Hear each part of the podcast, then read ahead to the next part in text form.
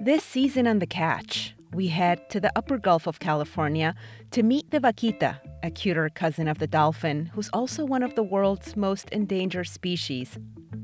That's because the vaquita shares its habitat with the highly desirable blue shrimp, also known as colossal shrimp, as well as the totuaba.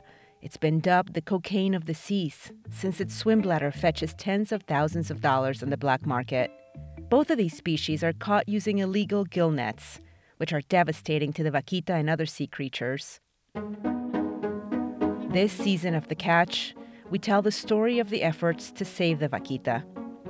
We'll examine the role of black markets, which includes illegal activity, attacking NGOs with Molotov cocktails, in the involvement of Mexico's notorious cartels. We'll speak to local fishers who are caught between providing for their families and protecting marine habitats.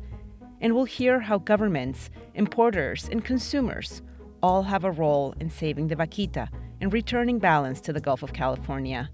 That's all ahead on season two of The Catch, coming out this month.